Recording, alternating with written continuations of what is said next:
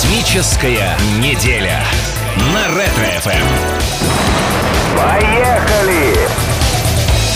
Привет, ребята, с добрым утром. Космическая неделя на Ретро-ФМ продолжается. Ура, ура. Да, ура. У нас по традиции гость сегодня в студии. Это герой России, летчик-космонавт Андрей Борисенко. Андрей, доброе утро.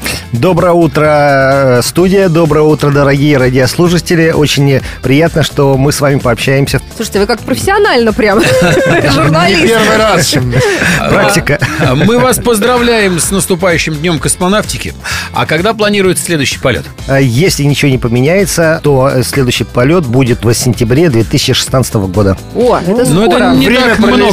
Совсем скоро, гораздо быстрее, чем кажется. Подготовка уже идет, да? Да, подготовка идет по нормам. а Экипаж начинает готовиться примерно за полтора-два года до назначенного полета. Прилично.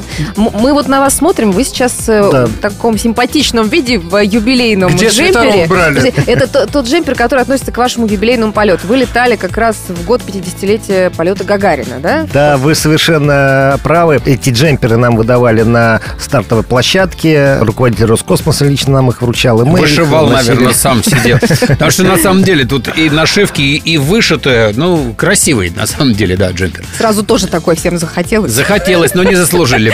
Ну. Вот по поводу Гагарина, скажите, а если бы он был жив, представьте себе вот такую ситуацию, о чем бы вы его спросили? Наверняка же какие-то мысли были.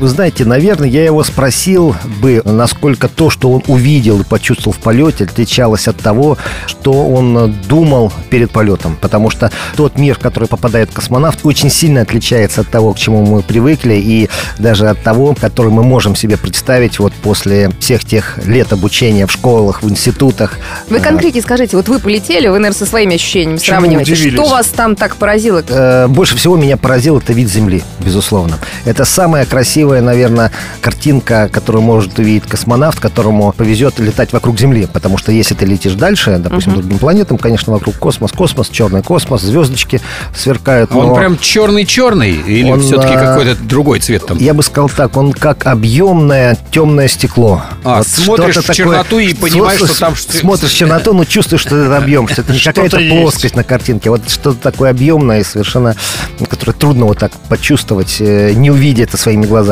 Слушайте, я, Да. я вот еще просто пришло в голову. Вы вот летите опять в следующий раз на МКС, а не надоело на МКС летать? Может, хочется уже куда-то дальше? Хочется, но кто ж нас туда пошлет?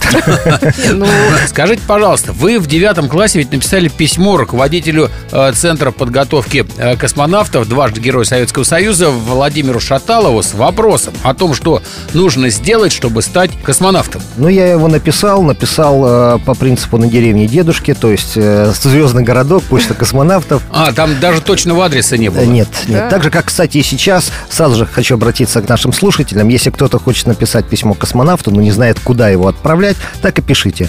Московская область, звездный городок, почта летчика-космонавта, такому-то, такому-то. Оно дойдет. Оно дойдет, до сих пор доходит. И более того, с этого же адреса мы э, отвечаем на письма, которые к нам приходят. мы попробуем вам письмо Так а написать. что он, Попробуйте тестовое письмо. что он ответил-то вам? Ответил, что с детства не мечтал быть космонавтом, но после того, как закончил летное училище, специальную группу летчиков пригласили на собеседование, и вот он тогда узнал о профессии космонавта, выбрал профессию космонавта, ну и так далее. То есть он не рекомендовал э, пойти по стопам военного летчика. Но я не пошел. Дело в том, что к тому времени я уже занимался в юношеском, в юношеском клубе космонавтики имени Германа Степановича Титова, в Лени- тогда еще Ленинградском дворце пионеров. Я решил поступать, поступать в Ленинградский механический институт. Поступил туда, а вот там мною было написано еще одно письмо. И уже не в звездный городок. А куда? Я написал письмо тогда главному конструктору э, Глушко Валентину Петровичу. Передал его через третьи руки, через его э, референта. Когда я получил от него ответ, вот это меня действительно поразило до глубины души, потому что академик, крайне занятой человек, он не ответил, собственно, ручно. Письмо хранится у меня дома как реликвия. И вот э, Валентин Петрович мне как раз уже написал о том, что можно закончить военмех и э, прийти работать в ракетно-космическую корпорацию «Энергия», что я потом и сделал, и таким образом стать космонавтом. Я понимаю, что вы, в принципе, авантюрист. Получается, вы же делаете то, на что не надеетесь, но все равно делаете. Все это. И главное, что получается. Да. Мы видели, кстати, видео про вас на сайте Роскосмоса, наверное, так можно сказать. И, в частности, ваша супруга там присутствует, рассказывая о том, что была очень удивлена тем, что вы летите в космос. Как такое могло быть? Она же знала, что вы космонавт, что вы готовитесь. И тут говорит, Как так? Как так? Действительно, она была к этому не готова, и, может быть, она была против. Как это было? А, Ну, на самом деле, когда мы с ней только познакомились, я еще не был космонавтом и только собирался поступать в отряд космонавтов. Я честно в этом признался. Она, по-моему, честно мне не поверила. Я так думаю. Как я потом говорю, в следующей ситуации, говорю, я тебя честно предупреждал. Сама виновата, что согласилась. То есть она действительно как-то протестовала? А, Нет, она не протестовала. Кричала, Конечно, не пущу. Э, Нет, ну, э, конечно, наши семьи, ну, все, кто с нами живет вместе, наши родители, дети, они, конечно, с опаской относятся к нашей профессии, но, тем не менее, наверное, все понимают, что это все-таки наша работа, наша жизнь, если уж так называть совсем вещи своими именами, и нас не отговаривают. Но когда вот наступает время лететь в космос, почему-то для всех это становится неожиданностью. Скажите, пожалуйста, Все. а Ивану Андреевичу сколько лет было, когда вы полетели? Семь, если не ошибаюсь? Да, совершенно верно. Ну, Как давайте скажем, что Иван Андреевич это сын. Да, все-таки. Ну, на всякий случай, да. Как он вас провожал? Рисовал ли что-нибудь там в дорогу? О чем разговаривали во Потому время возьми сеансов меня, связи? возьми меня с собой, Да, папа. С собой не просил? Э, Ну, он, мне, мне кажется, тогда еще не совсем понимал, что это такое будет. Для него, бы, мне кажется, казалось, что это примерно что-то поездка в из Питера, из Москвы в Питер, ну, чуть-чуть, может быть, подальше, чуть-чуть на другом поезде. А насколько папа-то уехал? А папа уехал на полгода. Ну да, прилично. А с супругой как вы часто общались? Ну, сеансы связи какие-то. Э, Ну, на, на сегодняшний момент космонавты могут звонить э, на Землю, на все телефоны стационарные, спутниковые, Да? сотовые. Хулиганить В могут. Практически в любой момент, ну, когда есть связь со спутниками. Извините, а за чей счет? А вот я хотел сказать, что, к счастью, не за наш счет. То есть вам разрешают звонить, когда есть свободная минута, за семье можно позвонить, да? Э, Да, э, семье можно позвонить. Э, Конечно, увлекаться этим не получается. Но это хотя, хотя бы, хотя нет, это не только самоограничение, это еще и отсутствие свободного времени. Потому что на самом деле космонавт на борту Международной космической станции, да и любого космического корабля, в первую очередь работает, работает, работает, а все остальное э, даже не во вторую, а в третью очередь. Из Санкт-Петербурга до нас дозвонилась Екатерина. Доброе утро. Екатерина, вас мы поздравляем с наступающим днем космонавтики. У вас есть возможность познакомиться с космонавтом настоящим. Андрей Борисенко, Да. здоровайтесь, поздравляйте, общайтесь. Здравствуйте, Катя, доброе утро. Доброе утро, Андрей Иванович. Хотел вас тоже поздравить с наступающим днем космонавтики. Спасибо, спасибо. Мне кажется, что люди не всегда понимают, для чего нужно развивать космонавтику, зачем тратить такие большие деньги. Вот расскажите, пожалуйста, какими достижениями космонавтики мы пользуемся каждый день? Вопрос очень интересный и очень важный. Наверное, большинство вещей, которыми мы привыкли пользоваться, они связаны с космонавтикой. Это и связь, это и телевидение, это и многие-многие материалы. Это сковородки, которыми каждая девушка пользуется на кухне с тефлоновым покрытием. Это на самом деле продукт космонавтики. А что там, сама сковородка или тефлон? Тефлон. А, Тефлон? Тефлон. Все вот это покрытие было разработано именно для нужд ракетно-космической отрасли. И а только где оно там используется? Это А, снаружи корабля? Ну, оно и- изнутри? используется в разных местах, но это действительно был материал, который разработан именно после начала космической эры. Поэтому, на самом деле, очень-очень-очень много вещей, которые мы даже не подозреваем о том, что они родились в результате ракетно-космических исследований и тех возможностей, которые э, предоставляет пилотируемая космонавтика. Ну, еще что-нибудь. И не только пилотируемая. Какой-нибудь еще пример неожиданный приведите, пожалуйста. Совсем свеженький пример. На борту Международной космической станции космонавты э, в течение полугода все-таки должны как-то мыться. Например, мыть голову. А воды не, э, свободно нет на борту, то есть у нас нет такой аппаратуры, которая являлась бы душем. Поэтому был разработан специальный шампунь, после которого не требуется промывать голову. Берешь несколько капель, наносишь на влажную голову, неважно от чего она влажная, от того, что ты ее намочил водой или позанимался спортом. 30 секунд ждешь, после этого протираешь голову насухо. Все, голова чистая. И волос нет. А, Волосы остаются, не выпадают в течение полета. А, А но- что, это можно на Земле приобрести уже а, такой шампунь? э, Уже продается? Вы знаете, дело в том, что я случайно увидел этот э, шампунь именно в этих же упаковках. В обыкновенном э, земном магазине на самом флакончике написано, что шампунь предназначен для космонавтов, дальнобойщиков, военных, туристов и вообще всех, кому требуется привести себя в, э, в порядок без воды. Ну и хотелось бы поговорить о модной нынче теме космическом туризме, точнее о музыкальной космической туристке. Вы общались с Сарой Брайтман, самой знаменитой сейчас девушкой-туристом космическим? Мы с ней общались, общались на занятиях по выживанию в зимнем лесу. Вот Были практически занятия. Я не заметил в ней никакой звездности. Во-первых, она очень симпатичная. Очень э, Обаятельная.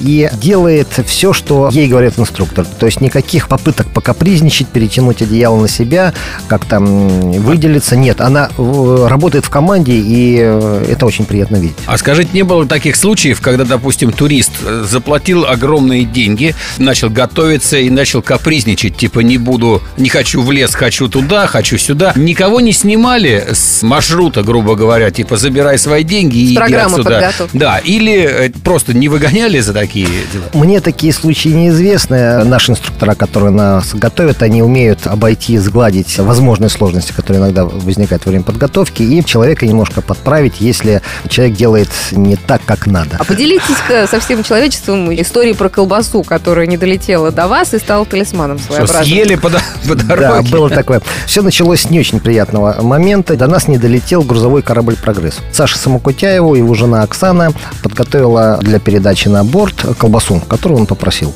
Колбасу эту забарковали, сказали, «Нет, забирайте ее назад. Колбаса благополучно вернулась в звездный городок к Оксане в холодильник. Отлежалась в то время, когда произошла авария ракет-носителя. Журналисты, когда про это узнали, они написали статью заголовком «Спаслась только колбаса».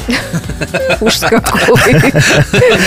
И вот этот заголовок «Спаслась только колбаса» стал отправной точки такой нашей, к сожалению, не очень длительной традиции. Дело в том, что не все любят летать на самолетах. Некоторые даже немножко боятся. Некоторые боятся, но не признаются, что боятся. И вот у нас стало э, такое поверье, чтобы тебе не страшно было бы лететь на самолете, и с тобой ничего не случилось бы, тебе нужно от этой колбасы отрезать кусочек, съесть, а шкурку от нее взять с собой в качестве амулета. Колбаса у Оксаны в холодильнике очень быстро закончилась, после того, как началась вот эта А мне традиция. интересно, скажите, что космонавты тоже боятся летать на самолетах?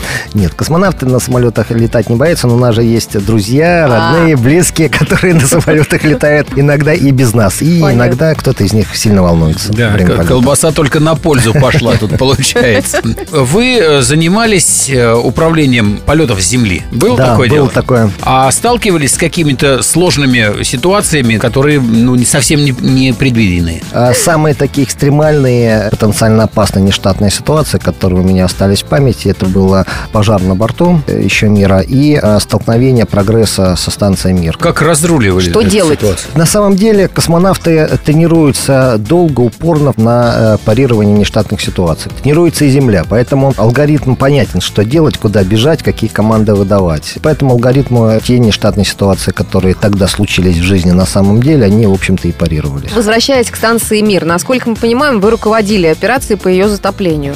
Я был сменным руководителем полета в тот день, когда А. мы ее сводили с орбиты. В тот вечер, когда, точнее уже утренние часы, когда э, мир э, уже влетал в плотные слои атмосферы, внизу в зале управления э, было не протолкнуться. Такое количество народу, несмотря на все усилия службы режима не пускать никого лишних в зал, я такого количества народа не видел в зале ни до этого, ни после. У многих людей просто текли слезы. Я никогда не видел, чтобы эти люди плакали, но вот это был такой очень-очень э, тяжелый, опять же говорю, с точки зрения эмоциональный момент. Ну а зачем ее было топить? Она не могла еще полетать немножко или в конце концов ее посадить можно было, наверное? Ну, во-первых, ее посадить нельзя. Во-вторых, я совершенно с полной ответственностью хочу сказать, что то техническое состояние станции, которое было на тот момент, оно не оставляло нам выбора. Представьте себе нашу отечественную машину «Жигули», классику, на которой вы ездите 10 лет каждый день на работу и назад. Понимаете, в каком состоянии будет эта машина? Она будет, наверное, практически разваливаться на ходу. Вот э, мир э, по своему техническому состоянию был на грани того, что мы могли просто потерять с ним связь. А вот по поводу мкс, у нее насколько там мощные ресурсы, вообще что ее ждет? Такая же судьба. да, или она будет разрастаться, развиваться, и это в конечном итоге превратится во что-то глобальное? Я думаю, что это будет определяться решениями не столько техническими, сколько организационными. Когда страны-участницы программы Международной космической станции решат, что МКС больше эксплуатировать не нужно, тогда ее, наверное, будут сводить с орбиты. А если какая-то страна говорит, надо ее сводить с орбиты, а другая страна говорит, нет, мы тут еще не все закончили. Я думаю, что это все, вот эти ситуации регулируются межправительственными соглашениями. Думаю, что эти вопросы там заранее оговаривались. Ну, ладно, посмотрим, что? чем все закончится. Может, Сашка, твои внуки на МКС полетят еще? Ох, хорошо бы. Которых пока еще, конечно, нет. А я бы им отсюда платочком. Вопрос такой серьезный. Сейчас э, сложнее или легче стать космонавтом, чем, например, в 70-е, 80-е годы? В чем-то легче, в чем-то сложнее. В чем? Медицинские требования космонавтам, которые предъявлялись раньше и которые предъявляются сейчас, сейчас гораздо проще. Если сравнивать с требованиями, по которым выполнялся первый отбор в, э, в отряд космонавтов, самый первый, сейчас из действующих космонавтов, ну, по пальцам можно пересчитать. Кто, Вы бы прошли? Кто, э, я думаю, что нет. Когда отбирали Юрия Алексеевича Гагарина, не было понятно, с чем человек столкнется в космосе. Перестраховывались по максимуму, как вот только могли. А вот то, что стало сложнее, это, безусловно, повысился уровень требований к знаниям э, кандидатов в космонавты, к их образованию. Вообще есть такая шутка, э, что один из наших старших товарищей, выйдя с очередного экзамена, вытер пот со лба и сказал, да что ж такое, отбирали по здоровью, а спрашивают как с умных. А скажите, пожалуйста, вам когда-нибудь в космосе трава у дома снилась? Ну вот как поют земляне. не так, не снится никогда вам подобные? Вы знаете, мне в космосе снились те же самые сны, что снились и на Земле. Вот ни трава у дома, ни шум дождя, ни в течение Женщина. космического. Я не буду конкретизировать, что именно мне снилось. Хорошо, ладно. И по традиции вас, как и всех космических гостей, просим поздравить слушателей Ретро ФМ с Днем космонавтики. Дорогие друзья, я с удовольствием поздравляю вас э, с нашим великим праздником День космонавтики. Это все-таки один из тех праздников, которые празднует все человечество. Я хочу вас призвать, несмотря на всю нашу занятость земную, несмотря на те важные дела, которыми мы занимаемся на Земле, все-таки иногда отрывать э, от них взгляд и обращать этот взгляд наверх к звездам и не забывать, что над нами, э, вокруг нас очень большой мир, и космонавтика проложила путь нам туда, к звездам. Ну, может быть, не нам, но, по крайней мере, нашим внукам. Днем Спасибо. Спасибо Спасибо, вам и вас большое. с Да, и праздником. вас тоже, конечно, с наступающим праздником. А, Друзья, хочу еще раз сказать, у нас в гостях сегодня был герой России, летчик-космонавт Андрей Борисенко. Удачи вам во всем, что касается не только космических, но и земных дел. Здоровья, ну и всего хорошего. С праздником, с наступающим вас. Спасибо, с праздником, до свидания. Космическая неделя на Ретро ФМ.